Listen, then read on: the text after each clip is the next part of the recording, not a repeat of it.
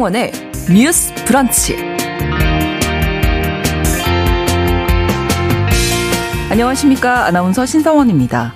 어제 윤석열 대통령과 한국을 찾은 기시다 후미오 일본 총리가 52일 만에 다시 한일 정상회담을 열었습니다. 양국 정상은 한일, 한미일 안보 협력 강화와 반도체 공급망 공조 강화 등을 합의했고요. 네, 후쿠시마 원전 오염수 방류 현장에 한국 시찰단을 파견하기로 했습니다. 또 과거사 문제도 언급됐죠. 기시다 총리는 강제징용 문제에 대해서 많은 분이 슬픈 경험을 한 것을 가슴 아프게 생각한다 이렇게 밝혔는데요. 이번 기시다 총리 방안으로 한일 양국이 상대국을 오가는 셔틀 외교가 12년 만에 복원된 셈입니다만 그 평가는 엇갈리고 있는 상황입니다. 오늘 첫 번째 뉴스픽에서는 한일 정상회담의 성과 그리고 아쉬운 부분을 진단해 보겠습니다. 오늘 부모님께 전화 한 통 드리셨습니까? 5월 8일 어버이날인데요. 한국보건사회연구원에서 부모님과 따로 사는 가구를 대상으로 부모와 만남과 전화를 얼마나 하고 있는지 조사해 봤습니다. 접촉 빈도가 딱 중간을 의미하는 중위 횟수가 왕래는 1년에 12회, 전화 연락은 1년에 52회였다고 하는데요. 한 달에 한 번 정도 만나고 일주일에 한 번 통화한다는 거죠. 여러분은 여기에 포함되시나요? 오늘 어버이날을 맞아서 슬기로운 유수 생활에서 부모님과 얼마나 자주 접촉하고 있는지 조사 결과 더 자세히 나눠보도록 하겠습니다.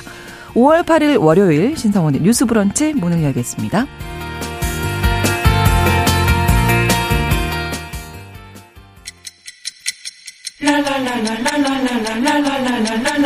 듣고 공감하고 진단합니다. 우리 사회를 바라보는 새로운 시선. 신성원의 뉴스 브런치 뉴스 픽. 뉴스 브런치 청취자 여러분과 함께 소통하며 만들어 갑니다. 짧은 문자 50원, 긴 문자 100원이 드는 샵 9730, 우물정 9730번으로 의견 많이 보내주시고요. 또 라디오와 콩 앱으로도 어, 함께 해주시기 바랍니다.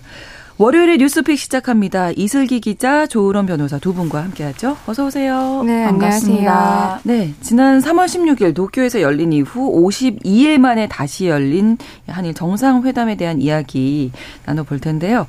자, 기시다 총리가 한두 시간 뒤면 일본으로 출국을 합니다. 어제 귀국 후 첫 일정이 국립현충원 방문이었는데 이슬기 기자께서 주요 일정 좀 소개해 주실까요?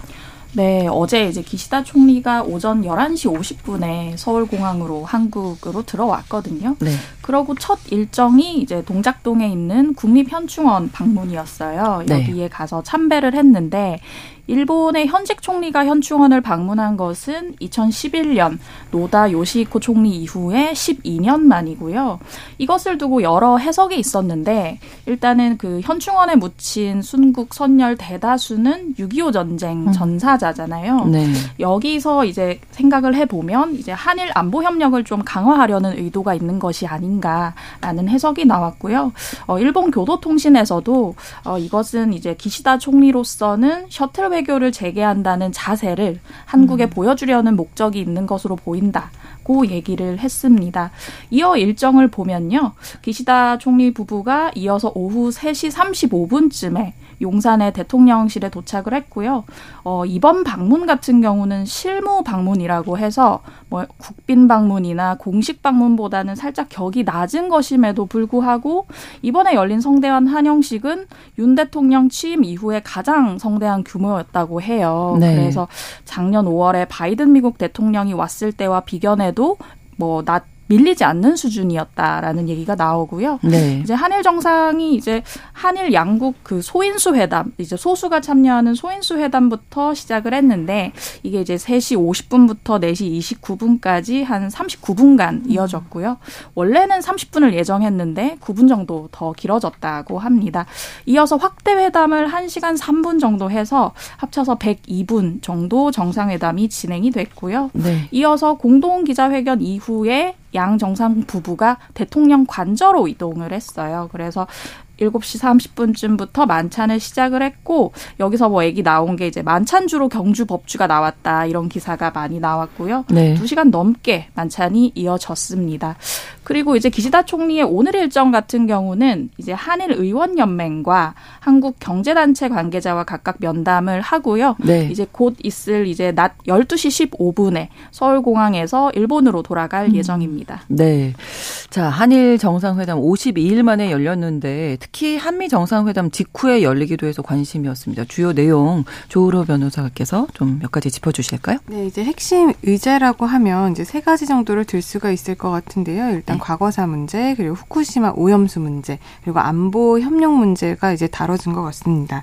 그러니까 나온 것들 내용을 몇 가지 말씀을 드리면 네. 먼저 첫 번째로는 이제 후쿠시마 제1원자력 발전소 오염수 관련해서 한국 전문가단이 이제 후쿠시마 원전을 시찰하는 데 합의 를 했다. 네. 이런 내용이 있고요. 또 이제 기시다 총리가 강제징용 관련해서 1998년 김대중 오부치 선언을 포함한 역대 일본 내각의 역사 인식 계승 입장을 다시 한번 강조를 했습니다. 네. 그리고 이제 한일 정상이 앞으로 있을 G7 정상 회의 에 있어서 네. 히로시마를 방문을 하게 되는데 이때 이제 한국의 원폭 희생자 위령비를 함께 참배하는 것에 이제 합의를 했고요. 한국을 수출 관리 우대국 그러니까 화이트리스트라고 음. 하는 네. 그것에 대해서 이제 원상 회복을 이행을 하는 그런 상황을 다시 한번 확인을 했습니다. 그리고 또 이제 우리가 주목해 주목해 볼 만한 것은 이제 한국 반도체 제조업체와 일본 소재 부품 장비 를 다루는 기업 간의 이제 공조 강화를 통해서 이제 반도체 공급망을 이제 구축하겠다라는 내용들이 나왔습니다. 네. 우리 사회에서 관심이 높았던 사안은 그 중에서도 아무래도 과거사 문제, 후쿠시마 수산물 관련된 문제일 텐데 먼저 기시다 총리가 강제동원 문제 과거사 관련해서 가슴 아프게 생각한다 이렇게 얘기를 했거든요. 이 부분은 뭐 한일 간 사전 협의는 없었 있었던 걸로 보이는 거죠? 네, 네. 그렇게 알려지고 있는데요. 네. 일단 기시다 총리 발언을 보면 어제 이제 정상회담이 끝나고 공동 기자회견에서 이 얘기를 했었죠. 네. 그래서 아까 변호사님 얘기하신 것처럼 이제 1998년 이란 공동선언을 포함한 역대 내각 역사 인식을 계승한다고 얘기를 했고 그리고 지난 3월 6일에 6일에 발표된 조치 그게 이제 강제동원 피해자에 대한 제3자 변제안 발표였잖아요. 네. 여기에 대해서 미래를 위해서 마음을 열어 주신 데 대해 감사하다라고 얘기를 했습니다. 그리고 이어서 이제 기시다 총리가 당시 혹독한 환경 속에서 일하게 된 많은 분들이 힘들고 슬픈 경험을 하신 데 대해 가슴 아프게 생각한다라는 발언을 했어요. 그러니까 여기서 콕 찍어서 뭐 강제징용 피해자에 대해 이렇게 생각한다. 이런 식으로 주어를 얘기한 게 아니라 제3자 변제안을 애둘러 얘기하면서 이제 맥락상 이 얘기를 해서 아마 이제 강제동원 피해자에 대한 언급이다라고 생각이 되는 부분이고요. 여기에 대해 아까 이제 말씀하신 것처럼 사전 협의가 됐느냐라는 부분에 대해서는 네. 대통령실에서 이제 뭐 사전에 협의를 한 적이 없다. 조율을 한 적이 없다고 얘기를 했고요. 이제 발언을 준비했다가 자발적으로 얘기한 것으로 추측 된다고 얘기를 전했습니다. 네. 어떻게 보세요? 이 발언에 대해서 지난 3월에 있었던 발언과 비교를 해볼 때. 네. 일단 지난 3월에서는 역대 정부의 그런 인식을 계승한다 정도만 나왔었는데 네. 이번에는 그 1998년 그 10월에 한일 공동선언, 그러니까 아까 말씀드린 김대중 우부치 선언을 명시적으로 이야기했다라는 점 네. 그리고 어, 좀 아쉬운 부분은 있지만 유감이라는 입장을 표명했다라는 점 이 두 가지 면에서는 좀 진일보한 것이 아닐까 그렇게 판단이 됩니다. 그런데 그럼에도 불구하고 우리나라에서는 지난 3월 한일 정상회담에 있어서 여러 가지가 많이 아쉽다라는 표현들이 많았었는데 네. 그렇기 때문에 이번에 한국 방문을 했을 때 어떠한 그런 과거사와 관련해서 통렬한 사죄라든지 음. 반성이라든지 이런 표현이 있을지가 굉장히 주목이 됐었잖아요. 그렇죠. 그런데 그런 것은 이번에도 또 없었던 음. 없었었고 또 이번에 유감이다라고 뭐 많은 많은 분이 굉장히 슬픈 일을 당했다. 이런 부분에 대해 유감이다라고 입장을 표명을 하긴 했지만 그 부분에 대해서 기자들이 네. 그러면은 이것이 사과냐라는 음. 질문에 대해서는 개인적인 입장이다라는 걸 또 한번 이제 명시적으로 했기 때문에 그런 부분에 있어서는 아직도 좀 아쉬운 부분들이 음. 있다라고 판단이 생각이 됩니다. 네. 네, 3월에 있었던 이제 한일 정상회담에서 네. 우리가 이제 어떤 사죄나 반성을 기대한 부분이 있었는데 그것에 관한 언급이 거의 없었잖아요. 네. 거기서 어떤 일본 측에서도 조금 뭐 어떤 마음의 부채나 압박을 느꼈다고 해서 요 정도 진일 보안 정도로 나온 것 같은데 아까 변호사님 말씀하신 것처럼 우리가 원했던 어떤 정말 명시적인 사과나 반성이 없었고 또한 개인 의견으로 한정하기도 했고 음. 또한 이제 뭐 강제 징용이라던가 죄송합니다. 강제징용이라던가 네. 동원에 대해서 명시적으로 얘기하지 않은 채 이제 맥락상 애둘러서 얘기하는 방법을 취했단 말이죠. 이런 점에서 굉장히 아쉬운 부분이 있다는 음. 말씀드립니다. 네. 윤석열 대통령은 과거사 관련해서 미래를 이야기했거든요. 이 부분은 어떻게 보십니까? 그렇죠. 이제 윤 대통령 같은 경우에는 그 특별히 강제동원 피해자 문제에 대해서 과거사가 완전히 정리되지 않았다고 해서 미래 환경을 위해 한 발짝도 내딛어서는 안 된다라는 인식에서 벗어나야 한다라고 설명을 했었는데요. 뭐 원론적으로 이 말만 들어보면 어느 정도 이해가 가는 부분은 있습니다. 이제 과거의 문제가 해결되지 않았다고 해서 앞으로 계속 나아가야 할 방향 을 가지 못한다라고 하면 여러 가지로 국익 차원에서도 뭐 손해라든지 아니면은 그런 미래지향적인 발 미래지향 적인 부분에 대해서도 이제 마이너스 되는 요소가 있으니까 네. 이른 뭐 이해가 가는 부분이기는 하지만 지난 3월에 있었던 한일 정상회담이라든지 기존의 일본 정부의 입장을 보면 사실상 계속 우리나라 국민들이 지금 마음속에 담아두고 있는 음. 여러 가지 역사 문제에 대해서 부정적인 인식 내지는 회피적인 모습을 보였기 때문에 네. 그런 문제도 이번에 셔틀 외교가 재개가 된 이상 앞으로 계속 해결해 나가야 될 음. 문제들이 많다라고 생각이 됩니다. 네.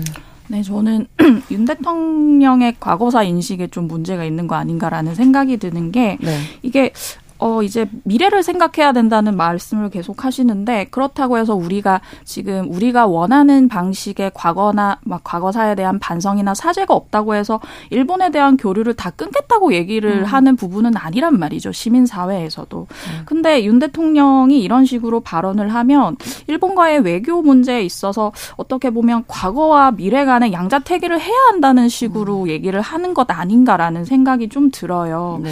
그리고 지난 3월에 있었던 있었던 정상회담에서도 그렇고 이런 식의 윤 대통령의 목소리가 이제 외교 무대에서 굉장히 선제적으로 말씀을 하시는데 어떻게 보면 그 자국민 이제 국민들을 향한 좀 입단속처럼 느껴지는 부분이 있어서 이제 한 나라의 수반이 앞서서 이런 식으로 해야 할 필요가 있는 것인가라는 생각이 좀 듭니다. 네. 김혜경 님이 이번에도 강제 동원의 강제성에 대한 인정은 없었네요. 라고 하신 반면 1호 24번으로는 사과는 진정성이 중요할 텐데 어쨌든 사과를 한 건 나아졌다고 생각합니다. 이런 의견으로 좀 나뉘는 부분이 있는데요. 어, 그, 후쿠시마 수산물 수입 관련해서도 오염수 검증을 위해서 한국 전문가 시찰단을 파견하기로 한 거죠? 네, 맞습니다. 어제 그 부분에 대해서 윤 대통령이 발언을 했고요. 네. 이제 여기서 좀 주목할 만한 부분은 현장 검증이나 네. 조사단이 네. 아니라 시찰단이라는 것입니다. 음. 이제 한 번 가서 살펴보고 온다. 요 정도의 의미가 있을 것 같고요. 네. 이제 윤 대통령은 이게 과학계 기반한 객관적 검증이 이루어져야 한다는 우리 국민의 요구를 고려 한간 의미 있는 조치가 이뤄지길 바란다라고 얘기를 했습니다. 네. 이거는 앞서서 이제 3월에 있었던 정상회담에서도 윤 대통령이 그 세 가지 조건을 이제 제시를 한 바가 있었거든요. 네. 예, 객관적이고 과학적인 방식, 국제 기준에 부합하는 검증과 한국 전문가의 참여 이 세 가지 조건을 제시를 했고 여기에 일본이 어느 정도 응답을 한 것으로 볼 수 있을 것 같습니다. 이 발표가 이뤄지고 난 거의 바로 즉시 네. 교도통신에서 시찰단의 일정에 관해서 발표를 했는데요. 어. 이제 오는 23일에 들어올 예정이다라고 해서 네. 이 시찰이 이제 이 발표와 더불어서 얼마 안 가서 이뤄질 예정이라는 것을 암시하기도 했습니다. 네. 객관적이고 투명한 검증이 어떻게 가능할까? 이것도 좀 궁금한 부분이네요. 네. 일단 우리가 조사를 하기 위해서 조사단을 보내는 것이 아니라 이제 시찰 말 그대로 둘러보고 아, 오는 그렇죠. 거잖아요. 네. 그렇게 되면 이제 일본 측에서도 우리 시찰단에게 어느 정보의 어느 정도의 정보를 제공을 음, 할지 그렇죠. 이 부분도 살펴봐야 될 문제 같고요. 또 하나는 우리 정부에서 보내는 시찰단의 구성원이 네. 사실 우리나라에서도 일본 이 후쿠시마 원전 그 오염 처리수죠. 처리수 관련해서 방류를 하는 데 있어서 입장차가 딱 한 목소리로 나오고 있는 음. 것은 아닙니다. 여러 입장차가 있을 수 있는데 그 전문가들이 또 어떻게 꾸려질지 그 네. 부분 관련해서도 우리나라의 시찰단이 음. 시찰을 하고 오는 것이 과연, 과연 이제 효율적인 라든지 아니면 네. 실효성이 있을지 관련해서는 우리가 계속 살펴봐야 될 문제이기도 하고요. 또 일단 시찰단에서 어떤 결과가 나왔을 때 그것을 네. 일본 측에서 어느 정도로 수용할지는 사실 미지수입니다. 음. 지금 일본 측에서 나오는 여러 가지 언론 보도라든지 기시다 총리의 발언을 보면 우리나라에서 시찰단을 보내긴 하지만 시찰 단의 어떤 조사 결과를 뭐 받아들이겠다, 뭐 수용하겠다 음. 이런 내용보다는 굉장히 원론적인 내용. 그러니까 국제 원자력 기구인 IAEA에서 조사한 결과를 바탕으로 국내 네. 절차를 이행하겠다라는 수준으로의 발언만 지금 내놓고 있는 상황이거든요. 그렇기 때문에 우리나라의 시찰단이 이제 가서 시찰을 하긴 하는데 과연 이것이 이제 실효적인 시찰이 되려면 음. 여러 가지들이 한일 간의 합의가 전제되어야 되지 않을까 싶습니다. 지금 이제 뭐 한 며칠 7월인가요? 이제 그때 방류를 한다고 해서 네, 맞습니다. 뭐 그때부터는 수산물 못 먹겠다 이런 분들도 많으시던데 네. 이런 부분에 대한 논의는 이번엔 없었 없었습니다. 거잖아요. 그래서 이제 사실은 이번에 이제 시찰단이 가서 뭐 어느 정도 보고 오고 또 IAEA의 조사 결과가 나오고 만약에 오염수가 방류된다고 음. 하면 그 다음 스텝이 바로 이제 수산물 수입 규제가 그렇죠. 떠오르지 않을 수 없는 데 네. 이것에 관해 질문이 있었는데 양 정상 다 대답을 하지 않았거든요. 그래서 이 이번에 가는 시찰단이 어느 규모로 얼마나 꼼꼼히 어디까지 자세히 들어갈 수 있을 음. 것인가에 대한 걱정과 더불어서 여기에 대해서는 지금 양 정상이 어떤 입장을 두고 있는지에 대해서도 지금 많은 관심이 쏟아지고 있습니다. 네. 뭐 여러 부분 얘기했습니다만 이 52일 만에 다시 열린 한일 정상회담 뭐 성과라든지 아쉬운 부분 좀 평을 두 분께 부탁드릴까요? 네. 일단 이번으로 음. 우리가 얻은 것 같. 같은 경우에는 이제 셔틀 외교가 재개가 되었다. 이제 한일 간의 관계가 개선이 되는 모습이 보이고 있다. 이런 부분은 굉장히 좀 평가를 할 만하다고 생각이 되고요. 또 이번에 통렬한 반성이나 과거사 관련해서 사죄 발언은 없었지만 네. 그래도 네. 3월보다는 조금 더 나아간 입장 표명이 있었다. 이것은 우리가 좀 눈여겨 봐야 될 부분이 아닌가 싶습니다. 네. 하지만 아까도 말씀드렸 아시다시피 과거사와 관련해서도 여전히 이렇게 조금은 불투명한 모습을 음. 보이고 있고 또 여러 가지 뭐 안보 문제라든지 후쿠시마 원전 관련해서도 우리가 특별히 뭔가를 얻었다라고 할 만한 네. 눈에 띄는 성과가 국민의 눈높이에서는 없는 것도 이제 현실인 것 같아서 그런 아쉬운 부분들이 굉장히 많은 한일 정상회담이었다라고 생각이 되는데요. 네. 어쨌든 간에 이제 셔틀 외교가 재개가 된 것이다 보니까 네. 이제 이제 앞으로 어떻게 해야 갈지 해 나 나아가야 될지 갈 네. 길은 멀지만 한일 정상 그리고 한일 양국 간에 여러 가지가 문제를 논의하고 그런 발판이 되었다라는 점에는 좀 점수를 줄 수 있지 않나 그런 생각이 음. 듭니다. 네, 이슬기 기자. 네. 그 지난 정상회담 때 많이들 의구심을 가졌던 부분이 화이트리스트 복원을 어떻게 구체적으로 할 것이냐 음. 말만 하고 넘어가는 것 아니냐라는 의심들이 있었는데 이번 정상회담에서 좀 긍정적으로 평가할 만한 부분은 이것에 대한 좀 확실한 복원 방침을 밝혔다라는 부분인 것 같아요. 네. 어, 이를테면 이제 한국 같은 경우는 지난달 24일에 선제적으로 음. 일본을 화이트 리스트에서 복구를 시켰거든요. 그 그렇죠. 그 절차를 이미 끝냈는데 음. 일본은 아직까지는 절차가 진행 중이기는 합니다. 음. 뭐 4월 28일에 그 화이트리스트에 복구하기 위한 뭐 개정 절차를 시작한다고 발표를 했고 지금 이제 의견 수렴 및 국무회의 결정을 남겨놓은 상태기는 하지만 이것에 대해서 이제 확실히 하겠다는 이제 총리의 이제 발언을 우리가 들은 것에 조금 의미가 있다고 볼 수 있을 것 같고요. 네. 또 아쉬운 점은 이제 아까 말씀하신 대로 과거사 문제에 대한 그 주어가 생략된 문장이라든지 개인 의견으로 뭐 표현한 것이라든지 네. 이런 것은 뭐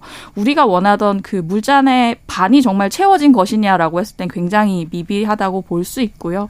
그리고 사실 이제 앞으로 또 일본이랑 G7에서 만날 텐데 이렇게 급박하게 한일 정상회담이 이뤄진 이유에 대해서 많은 분들이 이제 오염수 방류 때문이다라는 음. 얘기를 많이 하세요. 그렇게 보이는데 일본이 얘기한 이 시찰당 방문을 받아들인 것 네. 이것이 얼마나 실효적으로 가능할지 강론에서 네. 그걸 얼마나 음. 어디까지 들어가고 정말 시찰이 아니라 조사나 검증까지 갈 수 있는지를 얘기했는지가 좀 걱정이 되는 부분이기도 합니다. 네.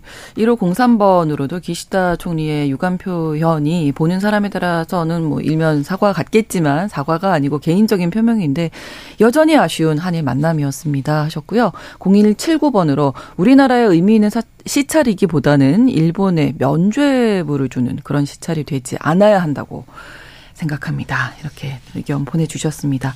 첫 번째 뉴스 pick 한일 정상회담 어, 이야기 나눠봤고요. 그 다음 이야기가 저는 또 개인적으로 관심이 많아서 두 번째 뉴스 pick으로 넘어가 보겠습니다. 어린아이를 키우는 부모님 중에 카페나 음식점에 갔다가 노키즈존이라서 발길 돌리신 경험이 뭐 한두 번씩은 있으실 것 같은데 최근 용혜인 기본소득당 의원이 노키즈존을 줄여나가야 한다 이런 기자회견이 있었거든요.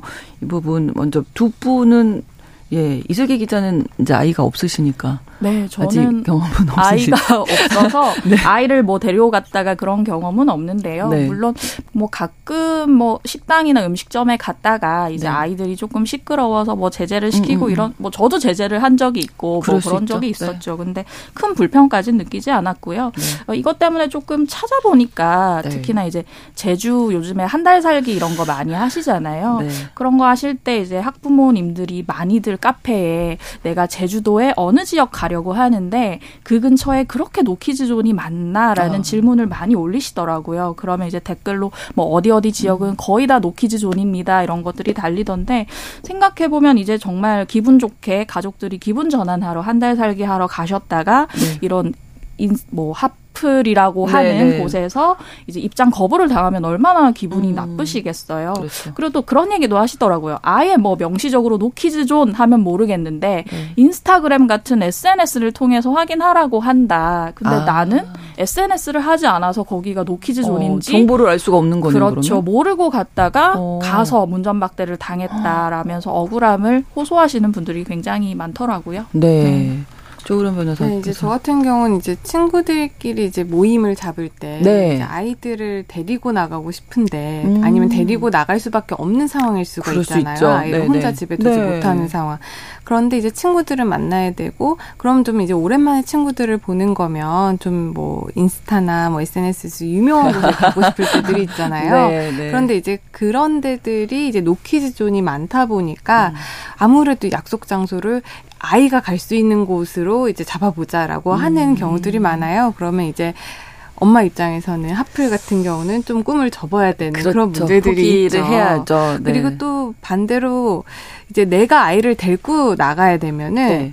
아무래도 눈치가 보이더라고요. 음. 특별히 이게 노키즈존이 아니고 일반 뭐 식당이라든지 일반 뭐 장소임에도 불구하고 네, 네. 아이가 울면 혹시라도 주변에서 눈치 맞아요. 주는 거 아닐까 아니면 주변에 혹시라도 민폐를 끼치게 되는 것이 아닐까라고 음. 해서 스스로가 엄청 위축되는 그런 경험들이 굉장히 음. 많았습니다. 계속 애를 혼내게 된다니까요. 그만하라고, 그만하라고. 그럴 수밖에 없는 상황인 건데, 음. 노키즈존이 대략 한 2014년쯤부터 우리 사회에 등장을 했는데 왜 등장을 했다고 보십니까? 이슬기 기자님. 네. 이게 갑자기 뭐 내가 좋아하는 카페에 갔는데 노키즈존 네. 이런 게 붙어서 당황하신 분들이 많으셨을 텐데 네. 저도 이번 기회로 찾아보니까요. 2011년에 그런 사건이 있었대요. 그러니까 부산에 있던 어떤 음식점에서 네. 종업원 분이 뜨거운 물을 들고 가다가 열살 아. 이랑 부딪혀서 아이가 화상을 입는 사건이 있었어요. 네. 이것에 대한 판결이 2013년에 나왔는데 법원 에서 이제 종업원이 부주의했고 식당 주인의 직원 안전 교육이 미흡했다라고 음. 하면서 4,100만 원을 배상하라고 판결을 내렸습니다. 아. 2013년에 이거 이런 판결이 나오고 또 2014년에도 비슷한 판결들이 계속 나오거든요.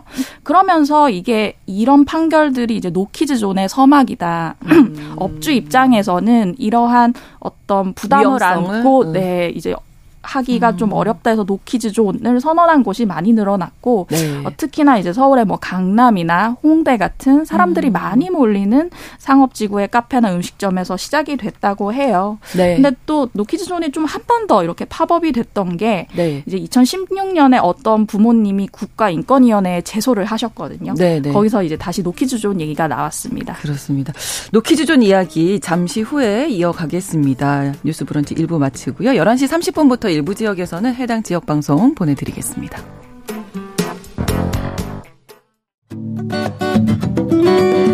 여러분은 지금 KBS 1라디오 신성원의 뉴스 브런치를 함께하고 계십니다. 기본소득당 용혜인 의원이 노키즈 존 줄여나가야 한다 이런 기자회견도 있었고 제주도 의회에서도 관련 조례안이 발의돼서 노키즈 존 관련해서 찬반 공방이 뜨거워지고 있어서 저희도 이제 이야기 나눠보는데요. 그러니까 뜨거운 어, 요리를 파는 식당에서 3928번으로 노키즈 존인 게 좀 필요하기는 하다. 뚝배기라든지 불판이 있는데 좀 조심스럽다. 이런 얘기도 나눠주셨네요. 그리고 5311번으로는 가고 싶은 카페나 식당에 아이 데리고 못 갈 때 많아요. 아이 안전은 제가 책임지는 건데도요. 음. 이게 또 부모님 입장에서 또 말씀을 해주셨는데. 그런데 네, 네. 방금 문자 주신 부분이 이제 네. 부모님 입장에서는 아 내가 애를 잘 케어하면 되잖아라고 음. 생각을 하실 수도 있는데 이제 저도 이제 아이 엄마니까 그런 생각이 들 때가 음. 있습니다. 아이가 울면 빨리 밖으로 데리고 나가서 달래면 되지 민폐 안 음. 끼치게. 네. 그런데 이제 식당 입장에서 생각을 해보고 음. 아까 이게 기자님께서도 노키즈존이 발생을 하게 된 그런 배경 설명을 해주셨잖아요. 아까 식 식당에서 그 아이 부모에게, 그러니까 아이 측에게 4,100만 원을 배상하라는 음. 판결. 그러면 식당 입장에서는 부모가 관리를 소홀히 했음에도 불구하고 식당에서 음. 관리가 부족했다. 여러 가지 안전 조치가 네, 미흡했다라는 네. 것 때문에 굉장히 거액을 배상을 해야 된단 음, 말이에요. 그렇죠. 사실 식당 입장에서는 그 가족이 와서 올려주는 매출보다도 대비. 정말 크게 손해배상을 어. 해야 되고 네. 여기서 그러면 부모의 관리 소홀 책임도 물을 수 있는 거 아니냐라고 음. 생각을 하실 텐데 대부분 이런 판결이나 이런 사건에 있어서 부모의 관리 소홀 책임이 한 30% 정도밖에 인정이 안 됩니다. 음. 그러면은 과반수가 넘는 대부분의 책임을 식당 측에서 져야 되기 때문에 식 식당으로서는 또 어쩔 수 없는 결정일 수가 있고요. 거군요. 또 식당에서는 뭐 대기업 식당도 있을 수 있지만 굉장히 영세한 식당일 수도 있잖아요. 네. 영세한 식당에서도 이런 부담을 다 음. 껴안고 가기가 좀 어려운 측면도 있기 때문에 노키즈존이 이제 시작이 되게 된 것이 아닐까 싶습니다. 네. 그러면 이 최근에 용해인 의원이 아이를 안고 이제 국회에서 기자회견 열었잖아요. 이 부분 좀 예. 네, 어린이날 전날이었습니다. 네. 이제 국회 소통관에서 23개월 된 아들을 데리고 네. 이 기자회견을 열었었는데요. 일단 노키즈 대한민국을 first kids 대한민국으로 만들겠다라는 포부를 밝혔었고요. 네. 두 가지 정도 내용이 나왔습니다.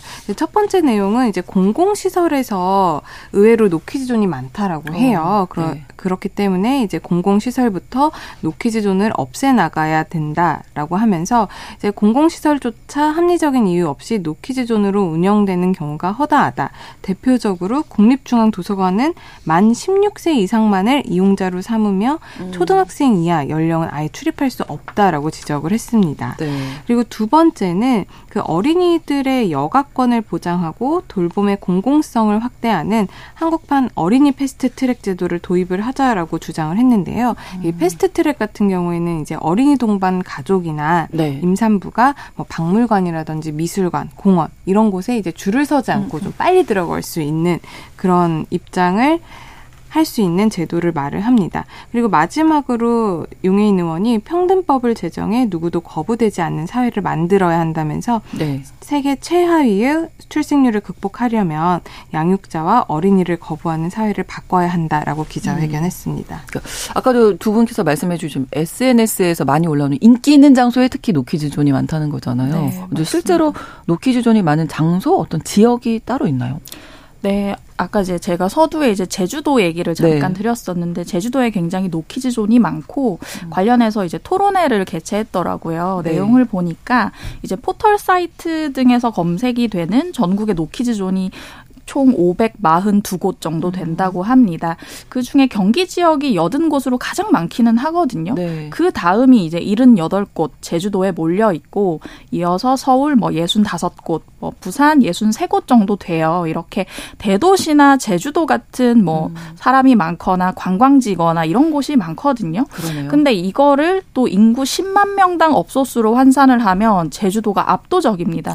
제주도 아. 노키즈존이 11.56곳 인데 네. 다른 지역에 비해서 뭐 적게는 5배, 많게는 20배 가까이 되는 것으로 나타났습니다. 네. 그러니까 이런 법적 근거가 있나요? 어떤 특정 대상을 입장 못하게. 법적 근거는 뭐 청소년 유해업소 같은 경우에는 아, 그런 거는 네, 없으니까 네, 네, 법적 근거가 있죠. 그런데 네. 단순히 이제 아이를 음. 들어오지 못하게 하는 부분에 대해서는 법적 근거가 없는데 그렇군요. 또 이거를 노키즈 존을 시행을 한다라고 해서 이게 또 지금 불법은 아니거든요. 음, 그렇군요. 그렇다면 음. 양쪽 음. 권리가 지금 충돌하고 있는 상황인 어. 거죠. 그 지금 제주도에 노키즈 존이 많다고 하는데 제주 의회에서 관련 조례안도 발의가 됐잖아요. 그 내용 듣고 두 분의 의견도 네, 정리하겠습니다. 맞습니다. 네. 이제 송창권 더불어민주당 제주도 의회 의원인데요. 네. 제주도 아동 출입 제한 업소가 지금 많다라고 기자님께서 말씀 을 해주셨잖아요. 네. 그렇기 때문에 노키즈존 지정 금지 조례안을 대표로 발의를 했고요. 이 조례안 같은 경우에는 이제 도지사가 이 노키즈존 업소에 대해서 지정 금지를 권고 그리고 개고하는 내용이 있는 그런 조례안입니다. 그렇기 때문에 이것을 아예 노키존을 하지 못하게 하자 이게 아니라 음. 노키즈존을 금지할 것을 개도 아니면 뭐 권고 정도 할 수 있는 조례안을 만든 것으로 보입니다. 네. 지금 뭐 청취자 여러분들도 많이 의견 주고 계신데요. 8101번으로 조용한 카페에서 조용히 쉬고 싶어서 노키즈존을 일부러 찾아가는 편이라고 하십니다. 다른 고객의 쉴 권리와 그런 분위기를 유지하고 상업행위를 할 상점주의 권리도 대변돼야 할 것 같아요. 뭐, 뭐 저도 일정 부분 맞다고 생각하고요. 5345번으로 반대로 카페나 식당이 개인 사업장이니까 노키즈존 지원을 하든 말든 할 수 있겠지만 도서관 같은 공공시설에서 일부 아이들 입장이 어 허락되지 않는다면 그건 참 답답하네요. 이렇게 말씀해 주셨고 박민호님, 예술의 전당도 어린이는 공연장 출입 금지라서 바깥에서 모니터로 봐야 합니다. 표가 있어도 그래요. 좀 안타까운 음. 사연인데요. 또 백정민님, 제가 생각했던 거를 써주셨는데, 아이를 낳으면 뚝딱하고 어른으로 된답니까? 누구나 어린이일 때가 있는데 왜 기억을 못 하실까요? 예, 그렇게 또 말씀을 나눠 주셨어요. 두 분은 어떻게 생각하세요? 좀 일단 네. 아까도 말씀드렸다시피 이게 기본권들의 충돌 내지는 경합이라고 음. 봐야 되거든요. 예. 상인들이나 어떤 공간에 공간을 영위하는 분들의 뭐 직업 선택의 자유나 영업상의 자유와 아동이라든지 보호자들이 차별받지 않을 권리, 뭐 행복 추구권 그렇죠. 이런 것들이 지금 충돌을 하고 있는 문제인 건데 이렇게 기본권들이 충돌하는 부분에 있어서 어떤 기본권이 엄청 위에 있다라고 말은 할 수는 없습니다. 그렇죠. 그렇기 때문에 네. 그 케이스에 맞춰서 그 사안에 맞춰서 비교 형량을 해야 되는 거고 제 개인적인 생각으로서는 이제 부모 입장에서는 아이들을 좀 잘 케어를 하는 문화가 정착이 돼야 될것 네, 네. 같고요. 또 사회적으로도 아이들의 이렇게 좀 돌아다닐 수 있고 네. 다소 시끄러울 수 있고 이런 네. 부분을 좀 용인할 수 있는 좀 인식도 많이 자라나야 음. 되지 않을까 싶습니다. 네, 이슬기 기자님. 네, 이게 여론조사를 해보면 네. 노키즈존에 대한 찬성 의견이 압도적이거든요. 그렇군요. 70%를 넘어서고 네. 반대하신다는 의견 한 17% 정도입니다. 아마도 이제 뭐 카페나 음식점을 갔다가 직접 불편을 겪었던 뭐 기억들이 있으실 거라 보이는데, 근데 어떤 불편을 만들 우려가 있다는 이유로 특정 대상을 음. 배제해버리면 그렇게 배제되는 대상군은 너무 많아질 거라는 생각이 네. 들어요. 음. 우리가 현실적으로 생각해봐도 사실 뭐 음식점 같은 곳에서 술 마신 어른들이 더 떠들 수도 있고요.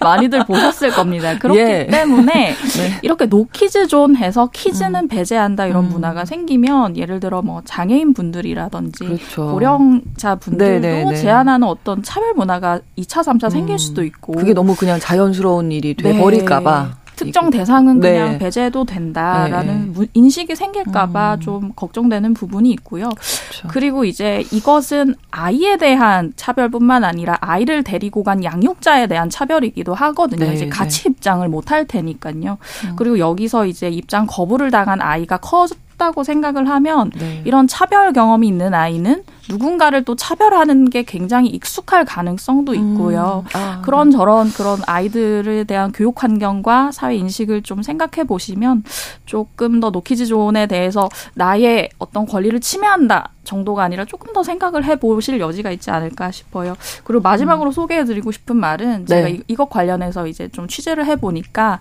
엄마들이 그런 말 하더라고요. 저출생 저출생 하는데 음. 그렇게 아이들이 싫으면 전국이 노키즈존 하면 되는 거 아니냐. 아이고. 아이를 안 낳으면 되는 거 아니냐.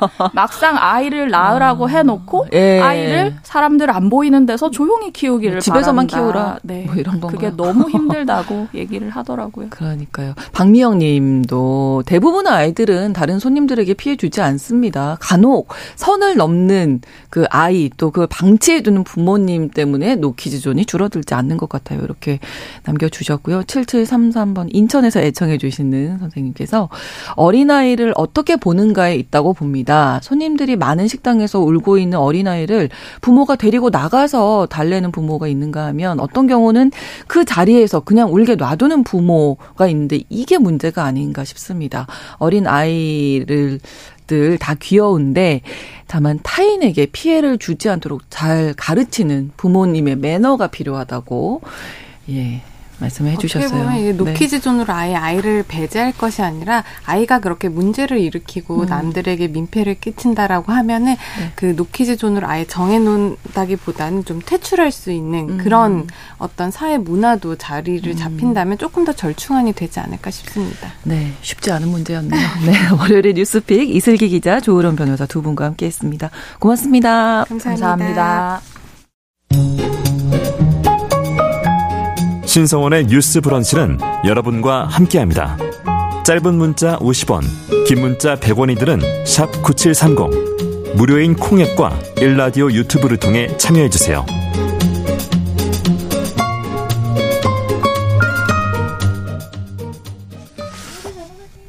네.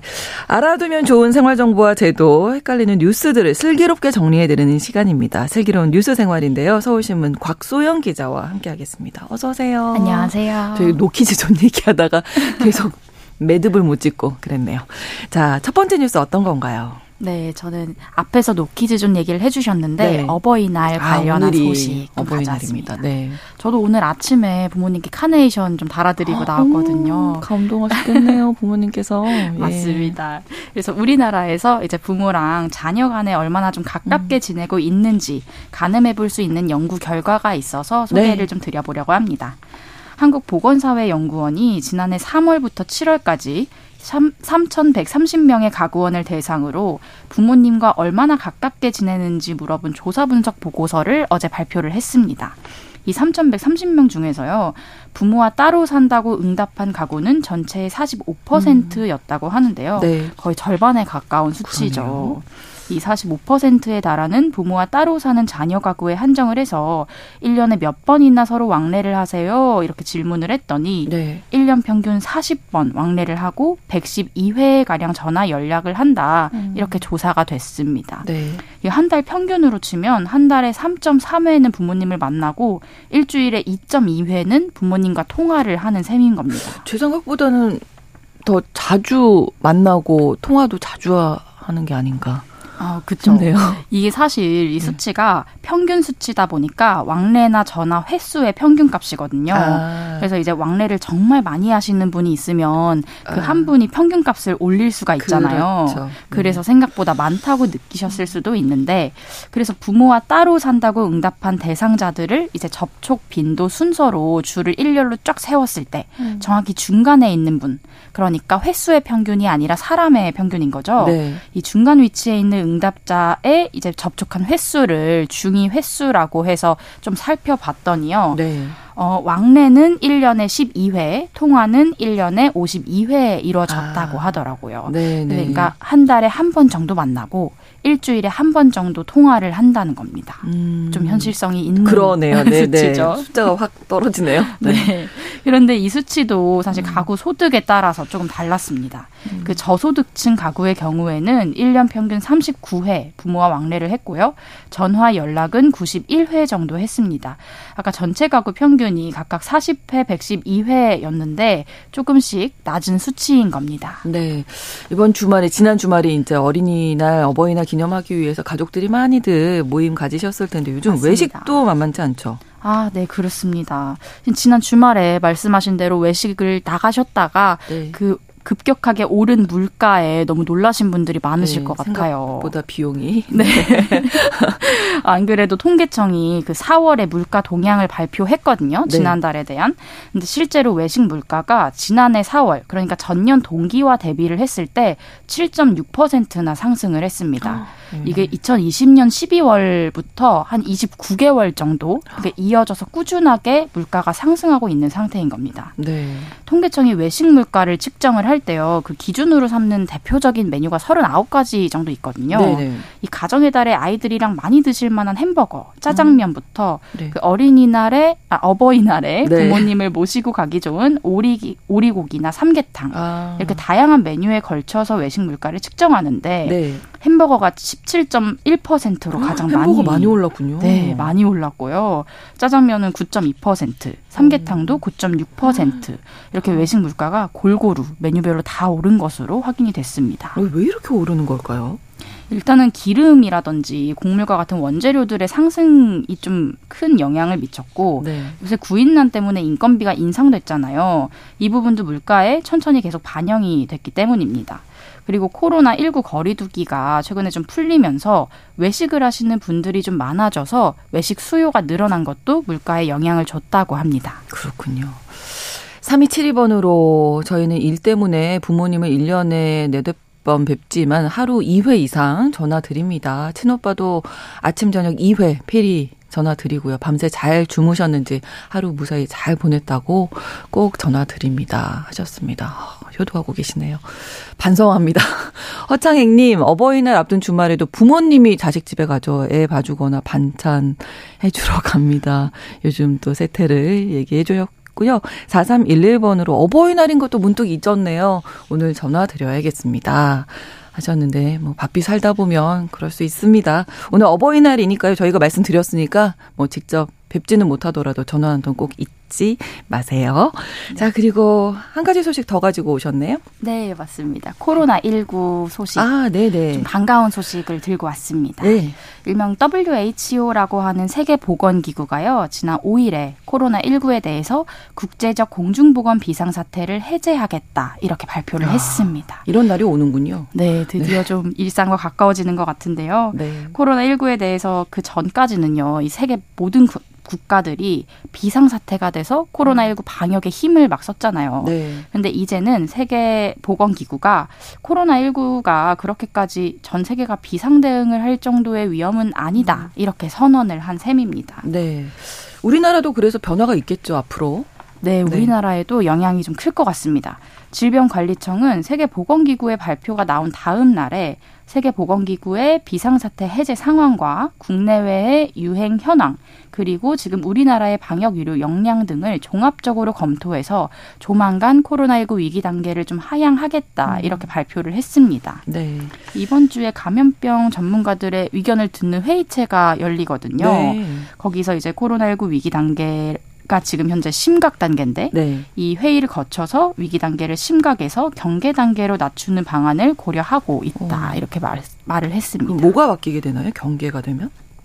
어, 정부가 이전에 코로나19 일상회복, 일상회복 로드맵이라는 걸 발표한 적이 있거든요. 네. 이 로드맵에 따르면 3단계에 걸쳐서 천천히 코로나19를 독감 정도로 취급하겠다 이런 방향을 좀 발표를 한 거예요. 음. 근데 이 로드맵의 1단계가 바로 위기 단계를 심각에서 경계로 바꾸는 내용이거든요. 네. 이 1단계 조치가 이뤄지면요. 지금 코로나19 확진자 격리 기간이 7일이잖아요. 네. 이 기간이 5일로 줄어들고요. 아. 그리고 전국에 임시 선별 검사소의 운영이 중단됩니다. 음. 그리고 여전히 신규 확진자 수가 매일 발표가 되고 있는데 이 통계가 주 단위 발표로 바뀔 예정입니다. 네. 다만 이제 병원이나 요양원 등의 감염 취약 시설에서는 지금 여전히 마스크 착용 의무가 계속 유지되고 있잖아요. 그렇죠. 이 부분도 1단계 조치가 이뤄져도 마스크 착용 의무는 계속 유지가 될 예정이고요.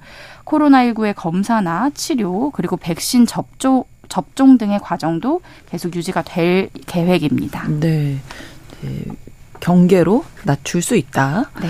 이런 뉴스까지 전해주셨습니다. 슬기로운 뉴스 생활 서울신문 곽소영 기자와 함께했습니다. 고맙습니다. 감사합니다.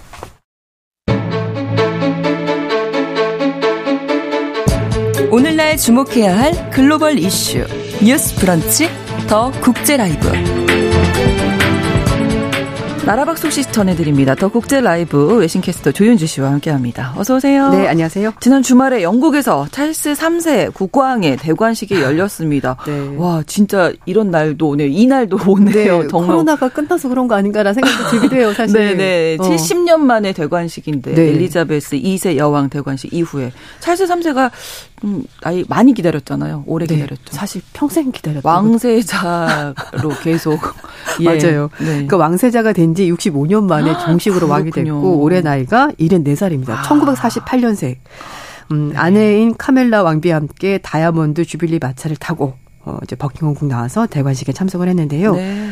어, 캔터베리 대주교가 집전을 했고 이제 찰스 3세 국왕에게 그 유명한 왕관을 씌워줬습니다. 와. 왕관의 무게가 2.23kg, 루비, 사파이어, 어. 자수정, 그래서 444개 보석이 박혀 있었습니다. 네네. 네. 음, 이제 이 대관식의 찰스 3세가 하나님의 이름으로 그의 본보기로서 나는 섬김을 받지 않고 섬길 것이다. 음. 신이여 왕을 구하소서.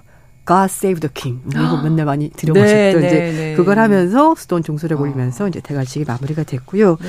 음, 이렇게 하면서 어, 찰스 3세가 영국 국왕 중에서 가장 나이가 많은 왕으로서 즉위한 기록을 음. 세웠습니다. 마흔 네. 번째 영국의 왕이 되었습니다. 네, 음. 정말 역사적인 대관식이었는데 뭐 많은 인파가 몰렸겠고요. 네, 맞습니다. 네.